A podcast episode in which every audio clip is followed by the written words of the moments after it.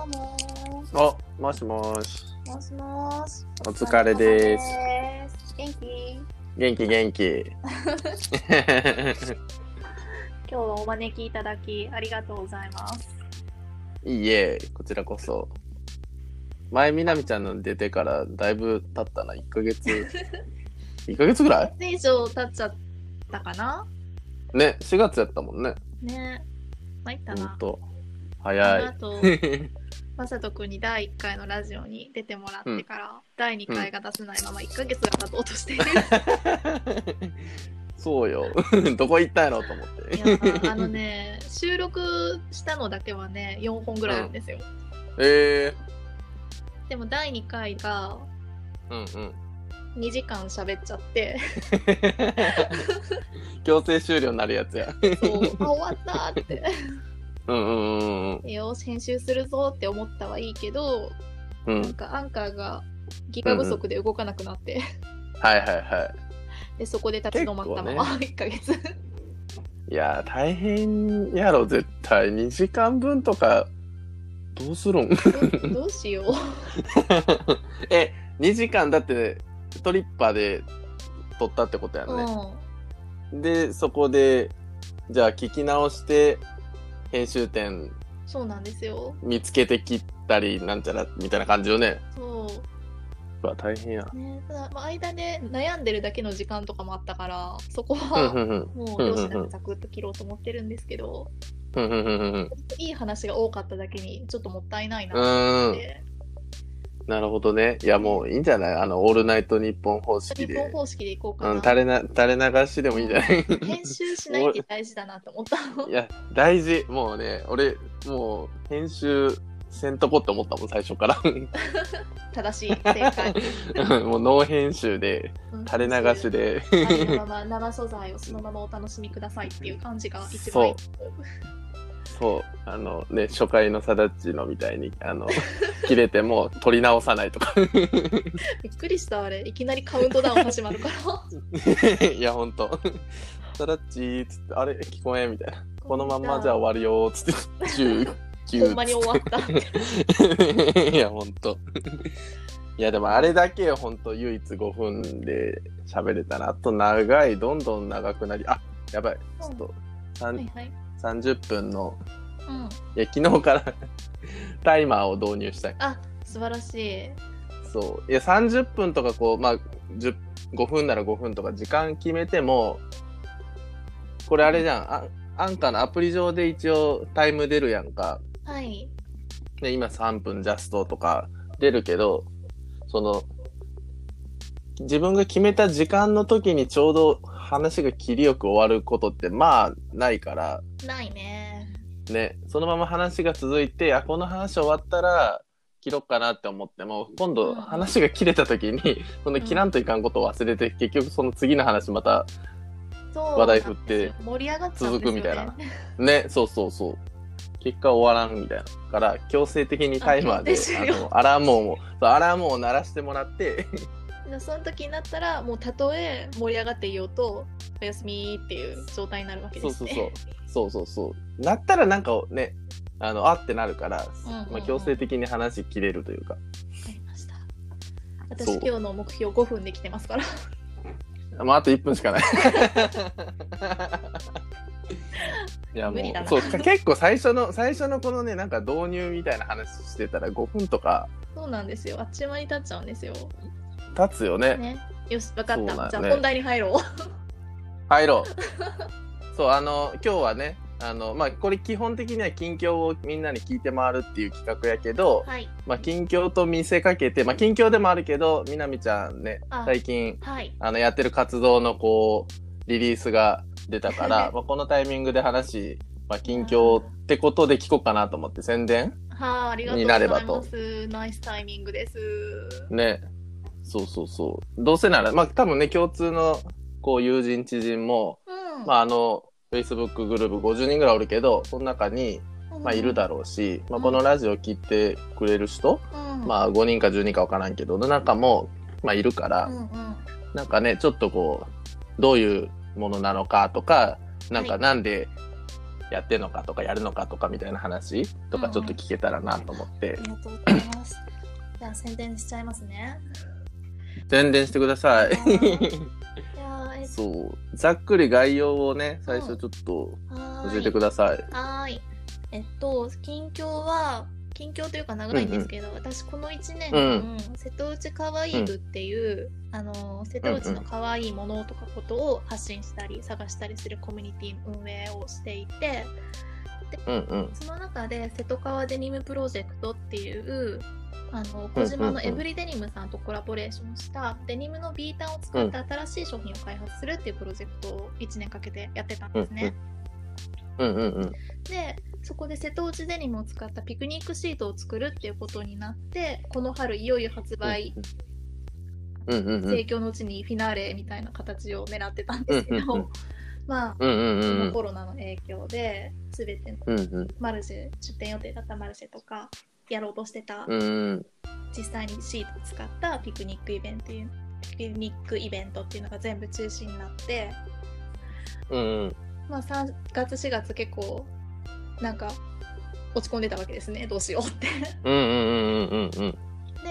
でもなんかもともとやりたかったなんかデニムがきっかけになって人と人とがつながる場所を作りたい、うんうん、それがうちらが作ったピクニックシートの上だったら最高だよねっていうビジョンだけは触れてなくって、うんうん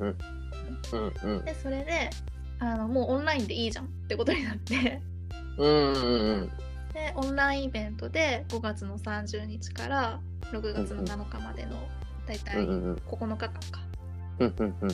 瀬戸川デニムサンクスマルシェっていう私たちが主催になった、マルシェオンラインのマルシェイベント兼交流会みたいなものをやることになりました、うんうんうん、そこには晴れ間のメンバーもね何人か関わってもらってて、サバちゃんとかも出店してもらうし、サバちゃんの名前あったっけ？アンドモアの中にあったね、シャンティさん、シャンティであった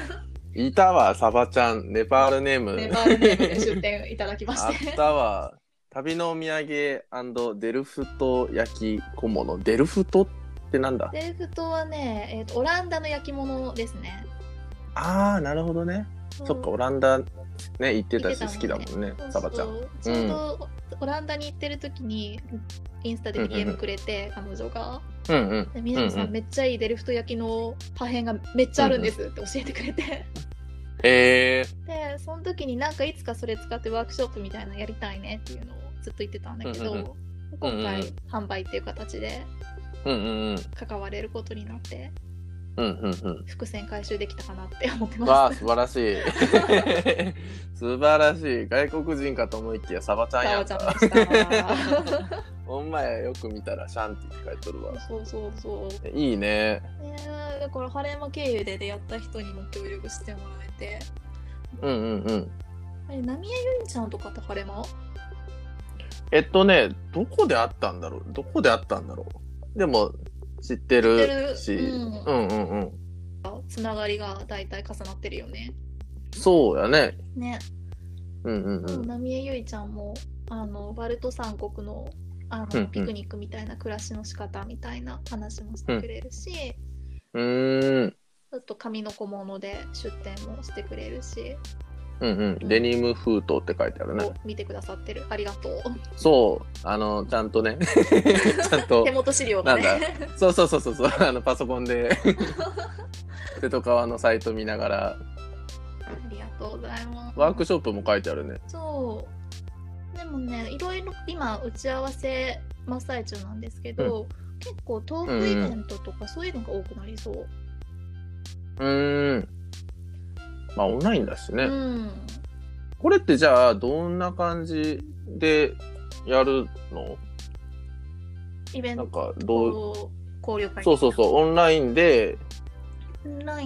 特設サイト近日発表って書いてるから、サイトにこうギャラリーというかなんかこう掲載されるんかな、その作品とかが。そうそう、今これ画像が見えないからこっそり共有すると、うんうん、うんうんうん、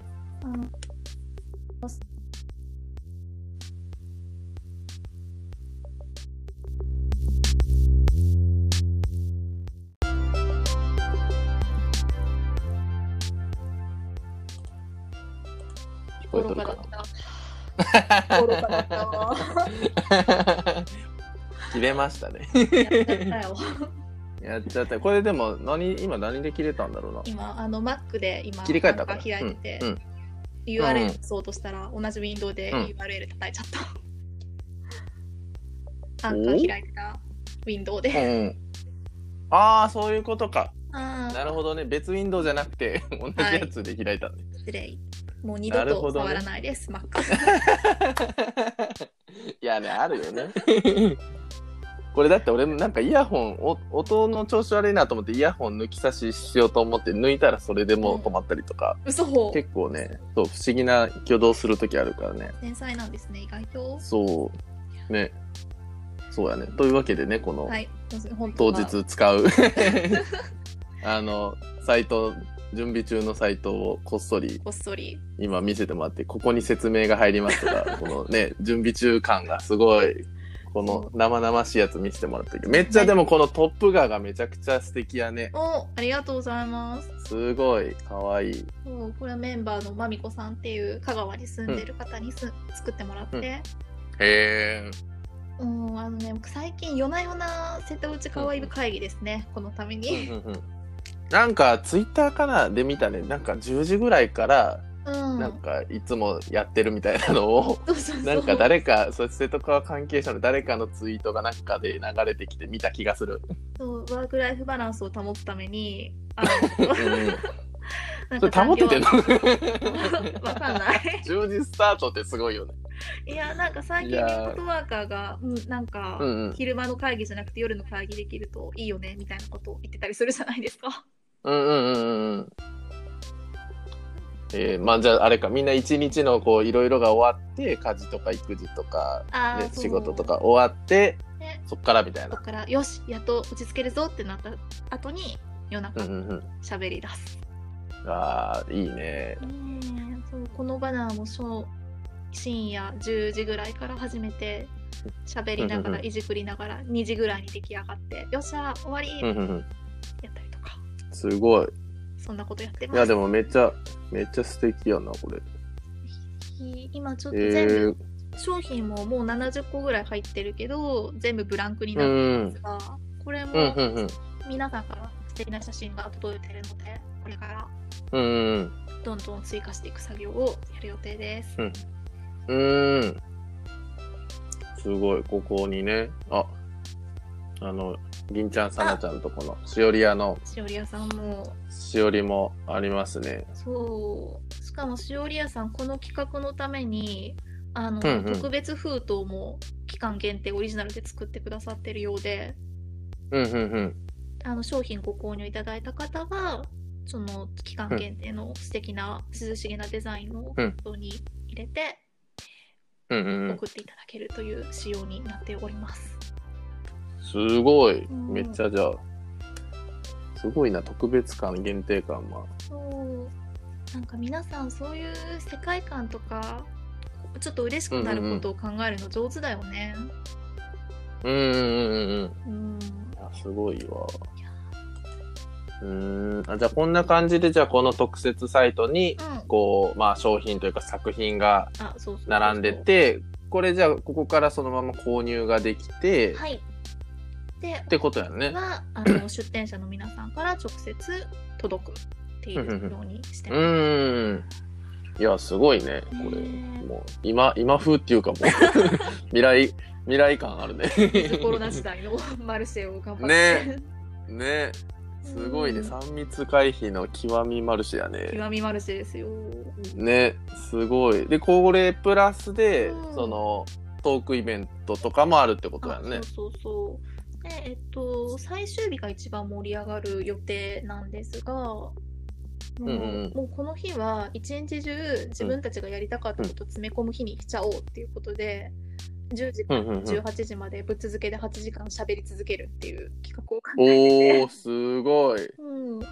いいね。Zoom でつなぎつつ、Zoom のお部屋に入ってくれる方は、事前申し込み制にして、で聞くだけでラジオ的に楽しみたいなっていう方は Facebook 配信で、うんうん、はい、配信視聴してもらうみたいな形を取ろうかなって思ってる。うんうんうん。あ、なるほどね。うん、そっか、じゃあまあ Zoom の中にはそのチケットというか購入したら、うん、そっちで入って入るとじゃあ何こうちょっと喋ったりできるってこと？あ、そうそうそう。本当にこういうカフェっぽいおしゃべりするための時間 も作るし、うんうん、あと、うんうん、今回協力してもらったエブリデニムの島田さんとか、うんうん、篠原テキスタイルっていう福山の会社の篠原さんとか、うんうん、そういう方が、うんうん、最初に、まあ、30分ぐらいトークをしてでその後残りの10分とか15分ぐらいで質問とかトークとかできるみたいなトークイベントっぽい時間を作ろうかなって思って、うん、あ、なるほどね。あ、本当だ、交流形式自由参加型とか、うん、すごいまさにピクニックって感じのです。でなんか今 の、私がひたすら楽しい時間は、うん、瀬戸内の美味しいものとか、うんうん、ハワイジュースとかお酒とか取り寄せて、うんうん、ピクニックでこういうの食べたり飲んだりすると楽しいよねって紹介する時間を作ったりとか。いいね、うん、ただただ楽しい時間もあります。いいね、ただただ楽しみつつのこのライブコマースでもありみたいな。勝手にね、勝手に CM をするっていう。すごい、いや、いいね。いいな。でもね、なるほどね。あ、そんな感じなんね、うん、でなんかまだ考え中っていうか、皆さんにお知らせできてないんだけど、うん、もし興味がある方がいたら、うん、マルシェに出店してくれてる人も、うん、5分か10分来てもらって、うん、企画の合間で自分たちのお店のこととかやってることとかを CM するみたいな、うんうん、短いコーナーとかも作れたらいいよねって話をしてるところ。あ、いいね、うん、すごいな。これってでもそのこうなんでこうなったかみたいなとこちょっと聞きたいなと思っとったんやけど、はい、なんかね、どういうこう、まあ、コロナがあってっていうので、うん、でこうオフラインのこうリアルイベントがこうできんくなったみたいなのがきっかけというか始まりやんか、はい、そうなんですね。でそこからなんかね、どういう話になったりとか、なんかね、どんなこう流れとか展開でここにたどり着いたのかみたいな。そうだな。なんかコロナ始まりたての頃は、ちょうど商品発売してすぐぐらいのタイミングで、うんうん、でマルシェが中止になり始めたぐらいの時だったんだけど。うんうんうん、最初はそれでもなんとか今できる形で頑張ろうみたいな、すごいテンション高い時期があって、うんうんうん、でみんな必死であの手この手を考えて次々打ち出すっていうことをやってたんだけど、正直ちょっと道に迷っちゃったなって私は感じ、ね、道に迷った、うん、なんか、うんうんうん、本来やりたいと思って出た形じゃないことで、うんうんうんうん、次々なんだろう作戦を立ててやるけど、一個一個効かない、なんだろう効果が出ないまま次々ってやっている感じとか、うんうんうん、どこを目指してこれやってるんだっけ、商品売るためだけだっけみたいな感じになっちゃったのが一個と、あとメンバーが疲弊 しないかなっていうのがすごく心配で、その時は、うんうんうん、なんかお子さんがいるお家は子供が休校になって生活がガラッと変わっちゃっていたし、なんかあとメンバーにそれこそ学校の先生だった子とか保育園の先生だった子もいるから、うん、そもそも仕事が忙しいみたいな人もいたし、なんか私も仕事がなくなるなっていうのが決まって、明日食べるためにどうしようみたいなことも考えたし、結構それぞれの事情でそれぞれ環境変わってたから、今このためにパワーを注いでもらうと、うんうん、なんか本来の生活ができなくなっちゃうかも、うん、みたいな、うん、でなんかゴールまであとちょっとみたいなタイミングだったけど、もう一回休もうって決めて、うんうんうん、多分そのままの勢いでいけたかもしれないけど、なんか一回自分の生活とか仕事にフォーカスして、うん、とりあえず自分の身の回りを落ち着けようってことに決めて1ヶ月ぐらい休んで、でゴールデンウィーク明けぐらいからじゃあ再開しようって決めてたんですかね、その時確か。でもその時どうしようかなってまだ悩んでたんだけど、その時におうちでバザーっていうイベントが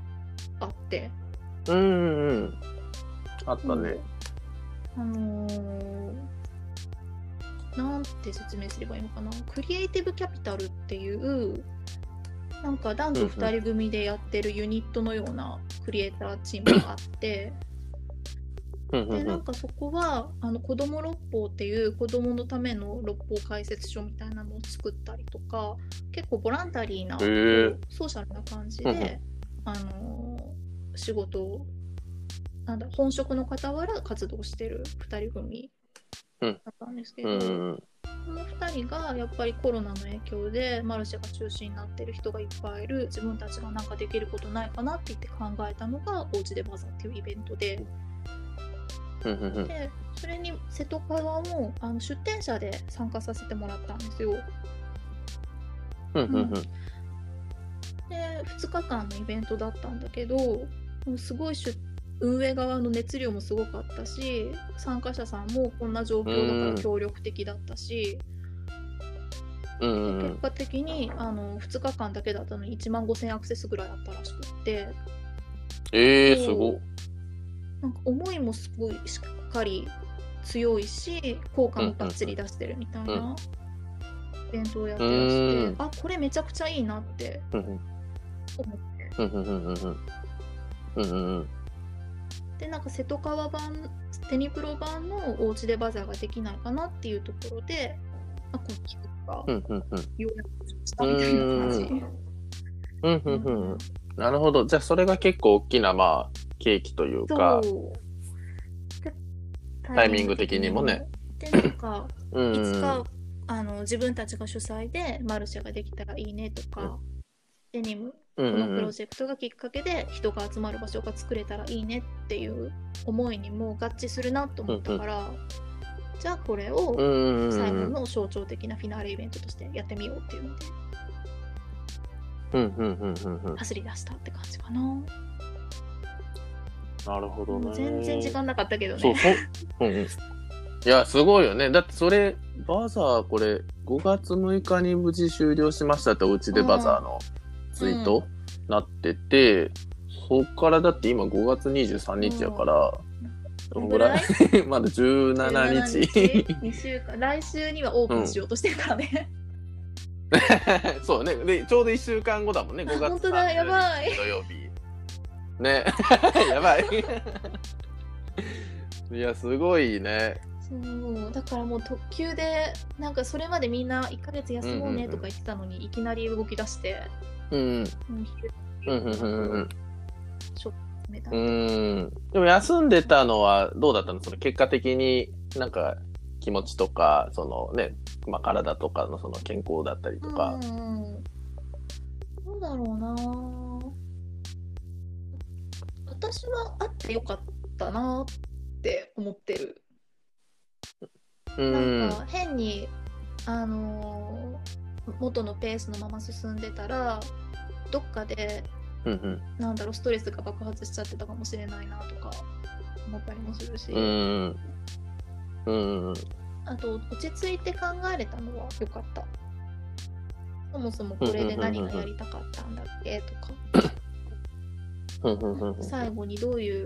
みんなにどういう感情を持ってもらいたかったんだっけとか、なんか振り返りの時間も取れたし、そうだね。あとなんかみんなのなんか思いの強さというか結束を確かめ合える機会になったなっていうのは良かったかな。うん、そのじゃあ休んでる1ヶ月もなんかこう緩やかに連絡とかなんかこうコミュニケーションは取ったりしてたの？そうだね、頻度はだいぶ落としたけど、なんかあったら連絡を取り合ってたし、こういう形、なんだろう、あしましょうこうしましょうっていう感じじゃないけど、なんか他のオンラインコミュニティでこういうイベントやってるみたいだよとか、それこそおうちでバザーみたいなイベントあるみたいだよとか、そういう情報共有はゆるゆるっとやってたかな。じゃあそれで1ヶ月こう、緩やかに過ごしつつというか、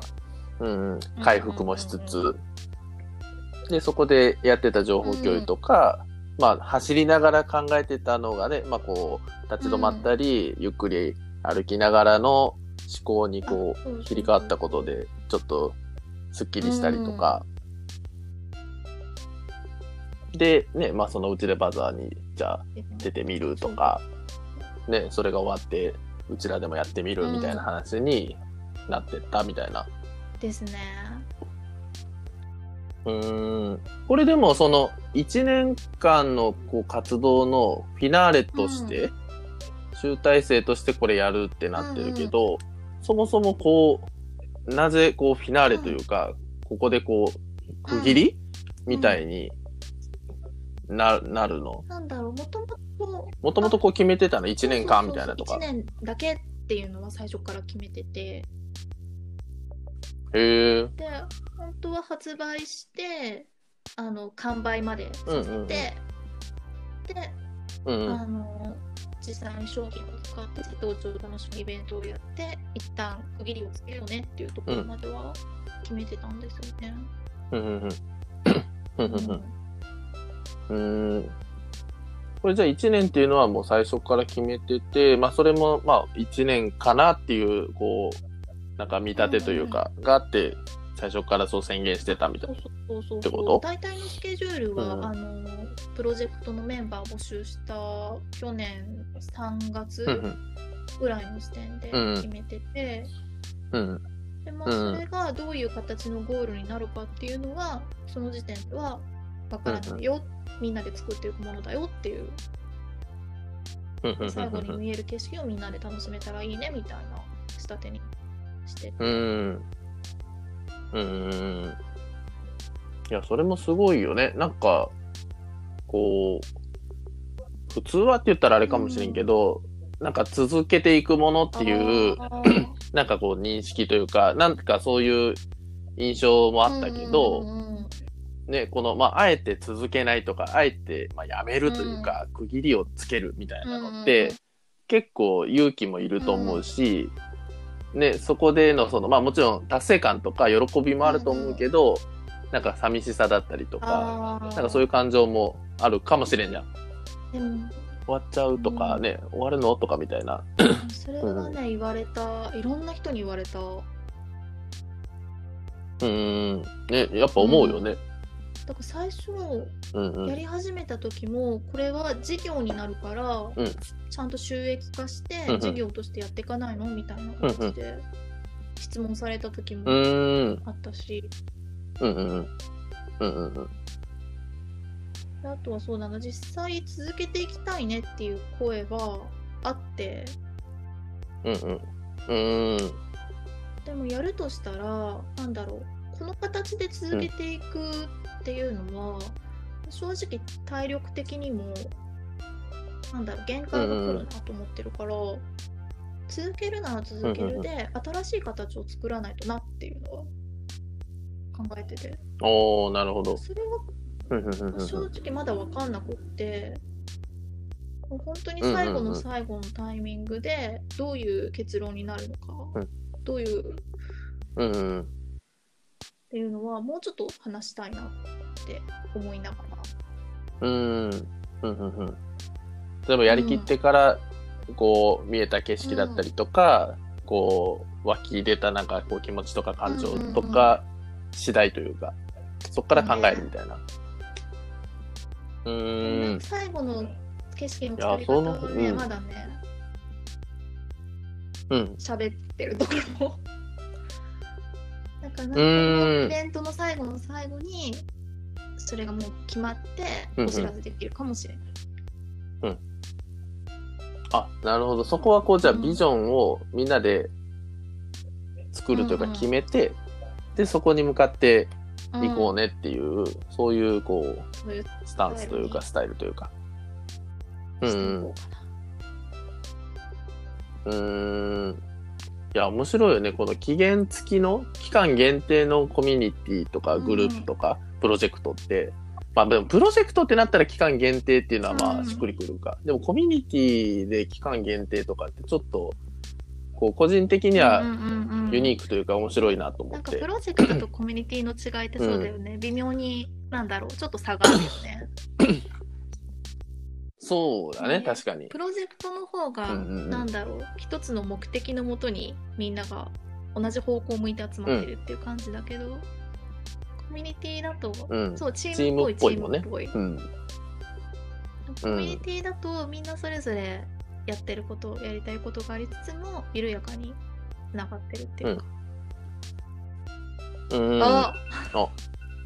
30分アラームが鳴った強制終了の時間がどうやって止めたあれ止まらん、なんか一方的にひたすら宣伝をするっていう時間になっちゃったけどいいんだろうかいやいやいや、いいもうそれでいい俺は別に喋る必要ないから基本的にみんなの近況聞くのが俺の役目なので今愛媛にいるの、今愛媛長いよ、もう俺1ヶ月以上いるわ。で一緒に喋って以来ずっと愛媛だもんね。ね。そうだね。4月の確か11日から愛媛にいるから。長い。まあでもそろそろね、まあ東京はもうちょっと厳しいというかあれだけど、まあ宣言はねこっち愛媛も岡山も解除されてるし、昨日ね大阪の話だけどね、吉村知事が。まあ、その越境移動兼またぐ移動も、まあ、そのレジャー的なのではもうちょっと控えた方がいいかもしれないけど、まあそのね、やむを得ないこう事情とか予定とかで、まあ、仕事とか、まあ、ちょっと家族とか、ね、に会いに行くとかそういうのだったらいいと思いますよっていうふうに言っとったから、なんかその機運というか雰囲気はなんかね、多分広がっていくかなと思って、まあ、徐々に段階にお店開けたりとか、日常生活に戻したりって流れになりそうね。そうだね。なんかまあ高速バスがちょうど今日調べたら今4月の20日ぐらいから岡山愛媛間運休してて、あ、そもそも走ってなかったんだ。そう走ってなかったっぽくて、でそうで6月からは、まあ、再開予定ですとは書いとったけど、ちょっとまだ具体的なその感じでは書かれてなかったから、まあ、もうちょっとまた日を明けてちょこちょこチェックしてみようかなと、でバスが動けば、まあ、バスってあんま人乗ってないから割と安心感高めやしそれでまあそうめっちゃ保てるよ。バスね、多分40人、50人、まあね、乗れるのに3人ぐらいしか乗ってないから横になって寝れるやんマジで大丈夫って心配になる。ほんと寝れる寝放題もう横4席全部使える。多分間の通路がちょっともうめっちゃそうめっちゃ使えるいやそうだね。いや予約普通ね、なんか夜行バスとかもあるけど予約せないかんやん、でも予約せんでも 100% 取れるって確信をもうだいぶ前から持ってるから、だいたいもう普通にそう街中の路線バス市営バスみたいにふわって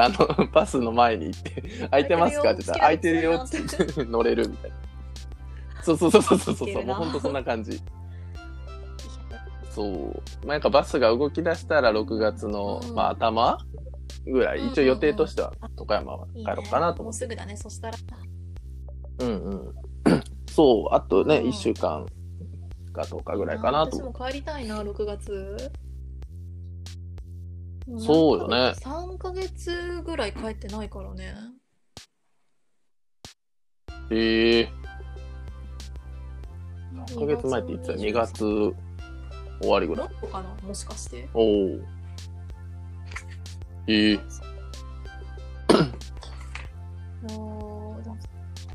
まあ東京、まあでも東京もね、もう3人とかだし、うんうん、ね、市中感染はもうほぼいなさそうな感じ、ね、大丈夫なんじゃないかっていう気がしてきたよね。うんうん。し、まあね、その空気感的にもやっぱね、このままずっと自粛無理やし、ね、ちょっとこう付き合い方というかね、うんうんうん、気をつけながらの暮らしを一緒に、ね、探っていきましょうっていう、こうフェーズに変わっていきよるから、うん、でもやっぱうん、早かったら東京もだって20、ね、もうちょっとでとか言ってたしね。今週ぐらいから仕事もちょっとずつね、うん、通常運行になってる人が多くて、うん、うんうん、あ、本当、うんうん、だからもうちょっとゆっくりできるはずだったのにっていう人もいるうんうんうんうんうんうん。そうか、そうね、確かに5月いっぱいはみたいな感じで思っとったらちょっと早まったみたいな。ちょっとずつなくなってた仕事も、うん、入るようになってきたからね、ああ安心、うん、うん、安心って感じになってきた。あ、すごい。うん、うん、それは何、元の仕事が戻ってきた、それとも新しい仕事が入ってきたみたいな。うん、おお、すごい。新しいことを考え始めた人はね、ちょっとずつ行動に移し始めてるから。うんうんうん、それ関連でお仕事が増えてきたかな、うんうんうん、前みたいな形じゃないけど、うん、いいね、よかったよ。うん、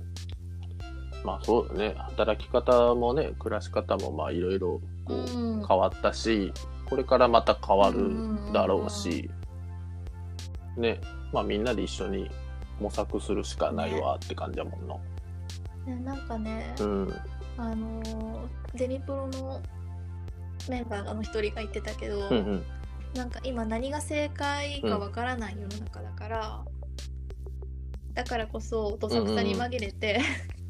ん、自分はこれが正解だと思うっていうやり方をどんどんやっちゃった方がいいよって言われて、うん、うんうん、なるほどねって思ったから、うんうん、言いたいことは言って、うんうん、やりたいことは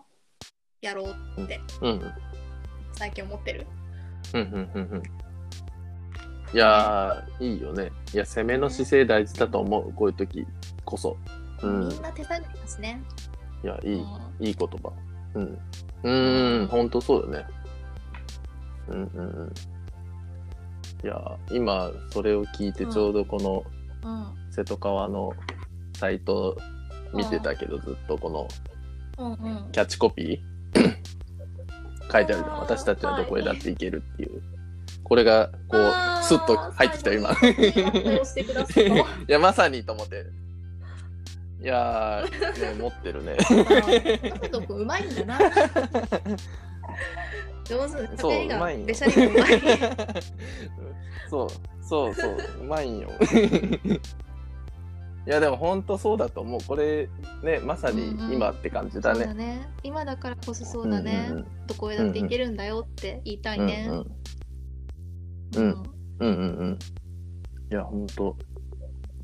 そうか。これじゃあ5月30日から始まります、うんうん、でなんかね、その参加したい時とかでどうすればいいとかですね、もうすぐうん、6月7日の交流イベントの概要が発表できるはずなので、うん、私が喋ってる裏でみんなが一生懸命調整に走り回ってくれてるのでほんとね、リアルタイムでね、うん、やってるもんね。決まったら、うん、ホームページにこういう番組をします、うんうん、番組っていうかトークがあります、それぞれご参加したい方はこちらのマスマーケットからお申し込みくださいっていう形でパスマーケットの URL が出る予定なので、よかったらぜひぜひそこから申し込みをしていただければ嬉しいです。はい、なるほど。まあ、あれをね、じゃあ Twitter とか Facebook とかその辺のこう SNS をフォローしてたら、また新着情報はね。あとはなんかもう個別に私に連絡くれてもらえる。Facebook はね、イベントページもあるしね。ああ、一番入りたいんですけどって。どうしたらいいとかね。メンバーでしたら皆様ウェルカムです。うん。ぜひぜひぜひ皆さん。ねえねえ、そう、もうド PR だからね。本当近況と見せかけたド PR なんで。いやリターンがあるかわからない、広告効果があるかわからなかった。本当視聴者もしかしたら1かもしれんから。50人ぐらい？そうね、このね無料版のこうグループは50何人か入ってて今。50人で、もし10人がアクセスしてくれたら、クリック率 20% だから。うんうん。すごいぞ。おーすごい、なんかめっちゃ売れてる感ある。クリック率 20% ってなかなか高いぞ。そんな押してもらえんよね。あとかなのにね、うんね、いやすごいわ。ちょっと下心満載なことを言ってしまうと、団体形式的にあんまり良くないので。いや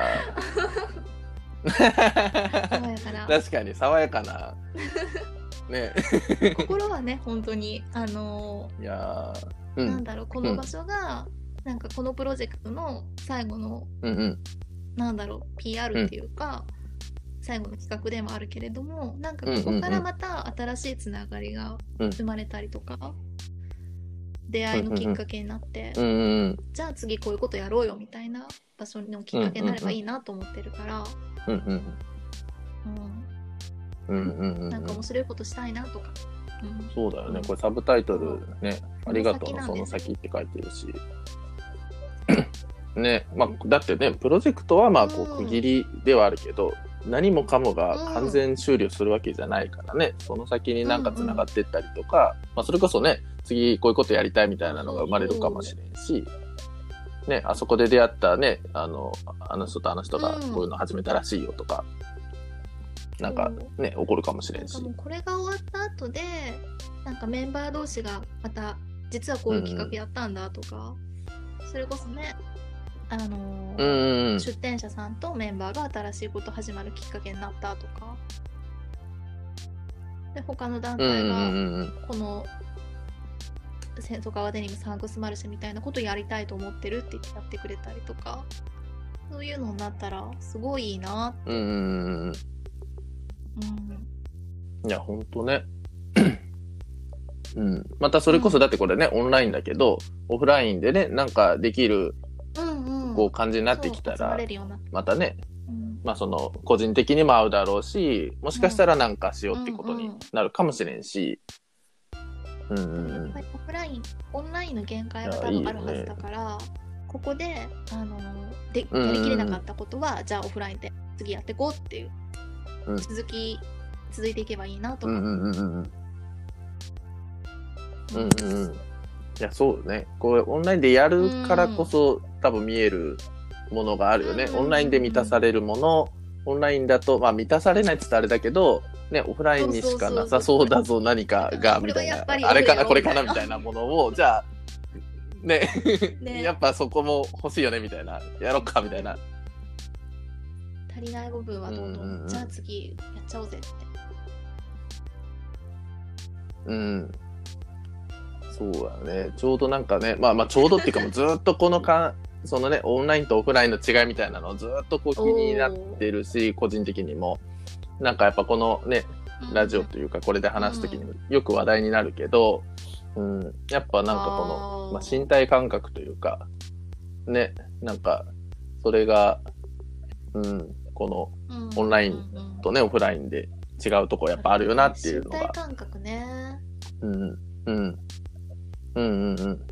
なんかちょうどその昔の記事なんやけど、京大の先生かなんかの記事がサイボーズのあれメディアに上がってった記事を読んだんだけど、そこにその書かれてて、その身体感覚の有無がオンラインとオフラインの違いみたいな。だから味覚と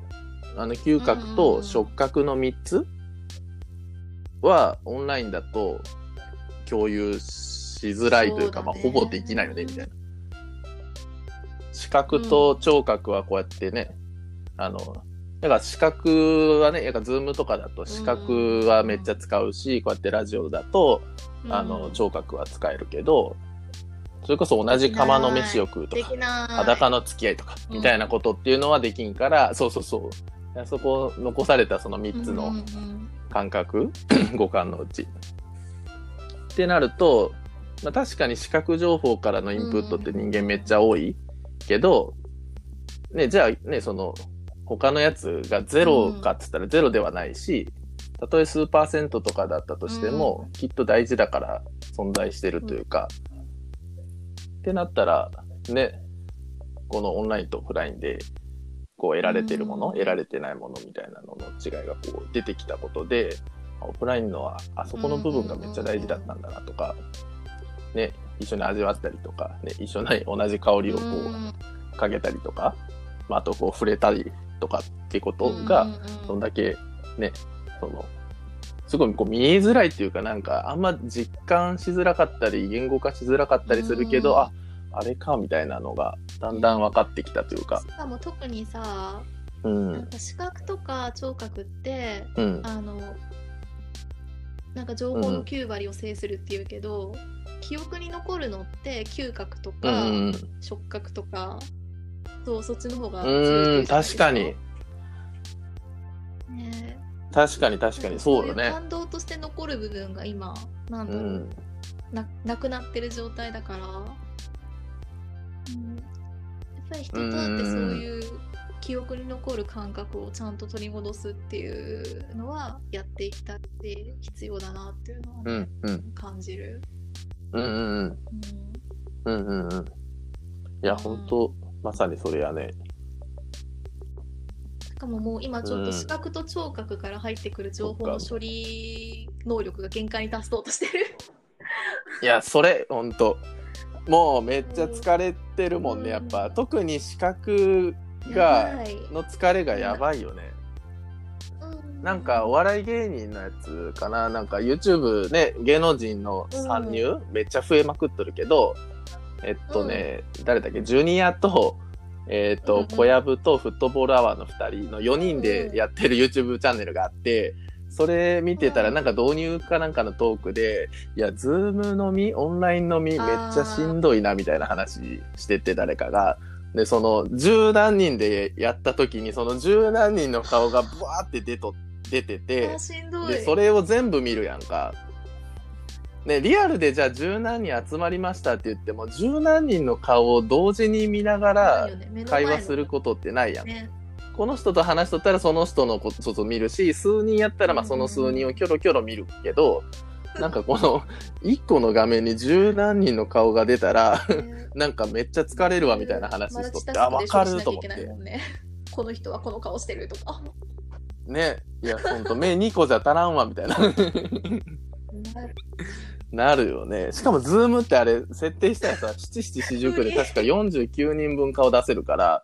でっかいイベントやってる人とか死ぬんじゃないと思って。ズームって最大1000人ぐらい入れるんでしょ、有料だったら。そういや、すごいよなと思って。だから音声がこういいとか、そのズームね、その疲れたから画面オフでとかっていうのはすごい、俺もめっちゃこうあるからわかるし、で他の人もやっぱそういうのね、あるって話ちょこちょこやっぱ聞くから、毎日ねずっと顔出し疲れるからね。ね、もうこんなずっとちゃんとしとらんわと思って。もうずっと画面を見てなきゃいけないし、あ、家だね。しかも家やん、みんな。環境の違いとかもあるから。ほんとそうよ。そうね。だからテレビとか見とっても今ね、自宅でこうリモート収録しよるけど、うん、なんかテレビですよみたいな司会者の人が家モードで喋ってもらっていいですかみたいなお仕事中ですよみたいなみんななんか家モードでなんか結構自由に動いたりとか、うん、トークがちょっとなんか雑だったりとかしてそれもなんか面白いんだけど見とってやっぱ変わるよね。そう環境からの影響ってね、やっぱ大きいと思う。それもね、まあ、身体感覚だと思うけど絶対あるよなと思って。オンオフの切り替え難しくなってくるよね。うん、ズーム会議。そうなのね。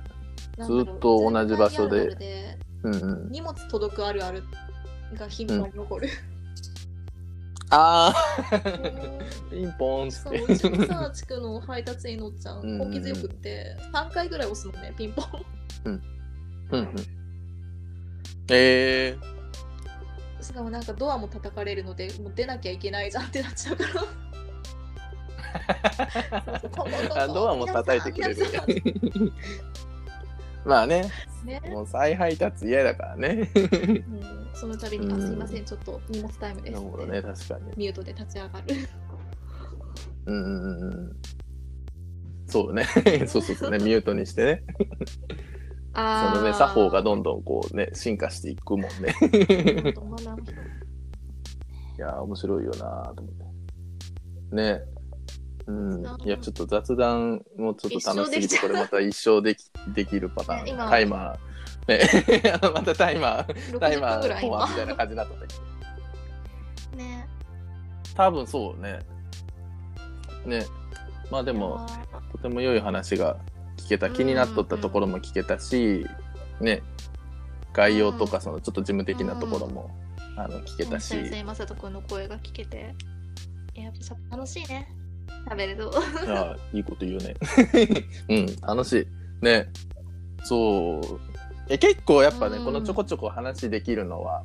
うん、精神衛生上位ね自分にとって俺の場合はけど今多すぎるからうん、毎日誰かとちょろちょろ喋ってあーなるほどねこうやってこうアウトプットする時間が意外とじゃないんだ、はい、うん今の話しか喋りかける相手がいないやばいやついやそうやばいやつやんなんか本当に、うん、最近ストレス発散のはけ口が植物の種を植えるっていう方向に全部いっててうん確かにインスタのねストーリーズとかにちょいちょい出てる気がするね。なんかピーマンの種とかを取っては取っては上みたいなことをしてうんいやほんとでもやっぱね一人暮らしでねこう直接会う人が少ないと、うん、なんかやっぱその生産活動したくなるみたいなのは、うんあるんかもね。岡山おるときはなんかちょっとね卵を焼いてみたりしとったけど実家帰ってきからはなんか全然その欲ないもんね。いるもんね。うんやっぱそう飯は食えるっていうのもあるし、まあ、多分なんかね、まあ、お母ちゃんいるからこう喋り相手もいるし、ね、生身の人間がこうそばにいるって結構そう結構やっぱなんかあるんだろうなと思って。うん本当そうなんだ、ね、なんかお店のこととかね、うん、やることもあるしねそうどうしようああしようとかって言って、うん、マスク売れになってきたなとかって最近は次のビジネス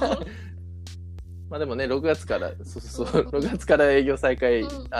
とずつする予定やから今は3密回避のために飛沫防止のこう、はいはい、パーテーションみたいなやつをなんかネットで注文したりなんかそんなんをこう準備いろいろしようと。シールドを作んないの？うん。シールドはねやべえなって言いながらこの間お母さんとテレビで見よったわ。なんかホストクラブがフェイスシールドつけて接客しますって言っとって。いやめっちゃ徹底しとるからすごいなとか言いつつ、うん、これは要せんなとか言いながらいやそうあれね確かにあれつけて歌ってもらおうかな。オリジナルデザインでね。確かにそのホストのとこはなんかこれももうファッションだと思って、うん、なんか各自デコレーションしたりとかしてなんかこう楽しく遊んでもらおうかなと思ってますみたいな言うとってめっちゃメンタル強強やなと思ってうん、デコトラと同じ。いやすごいわねねそうデコレーションしたらねお客さんに可愛いとかって多分言ってもらえるからいいじゃんそれで遊ぶっていう可愛いやつかっこいいやつ、うん、なんか未来っぽいやつとかそうそうそううんうんねいやほんとねうん、まあでも前向きな楽しそうな話が聞けて楽しいよかったですうんねなんかそう何日かしばらくツイッターであんま見かけんなと思ってどういう状態なんやろって思っとったらこれのリリース出てきたからめっちゃ忙しかった方なんやなと思ってしんどる方やったらちょっと心配やなとかって勝手に思うんだけどこのリリース出てめっちゃ安心したっていう、うん、そう倒れる時はね前の日にそういやそれいや本当、うん、それでそうやったらちょっと話聞かせてもらおうと思ってだから Twitter を最近全然見れてないから皆様の近況今何も知らなくてうん逆にねだからまさとくんは元気にやってるんだろうかとか気になってたのでそれでよかった人とつながれてよかったうんもう原点みたいななんか人間の原点に立ち返ったみたいな瞬間やな確かに本当そうよやっぱねちょっとねそうそうそう社会的動物としてやっぱ、ね ソーシャルに生きていきたい、うん、そうやね本当、いやね、これでも本当盛り上がりそうもうこうねリリースの段階からすごい盛り上がってたしなんか楽しそうだなってワクワクしたからね、うん、楽しみにしておりますんでこれはじゃあ5月30からはあれよねそのサイトが公開されるからそこでこう見て楽しんで公開ものしてみたいな形で、はい、で途中もそのトークイベントとかがあればそこに参加できたりして、うん、で最終日の6月7日にその8時間ぶっ通しのそうイベントがあってはいって感じだね合間合間でぜひぜひ絡んでほしいし、うんうんうん、最終日にはみんなで集まってワイキャできたらいいなと思ってるので、うんうん、遊びに来てください、うん、うんうんうんぜひまさとくんもぜひね覗きに来てねみんなで、うんうんうん、遊びに行きますイエーイいやーじゃあそんな感じにしましょうかねこれもずっとまた喋れそうなんでご飯行きましょう、うん、またじゃあね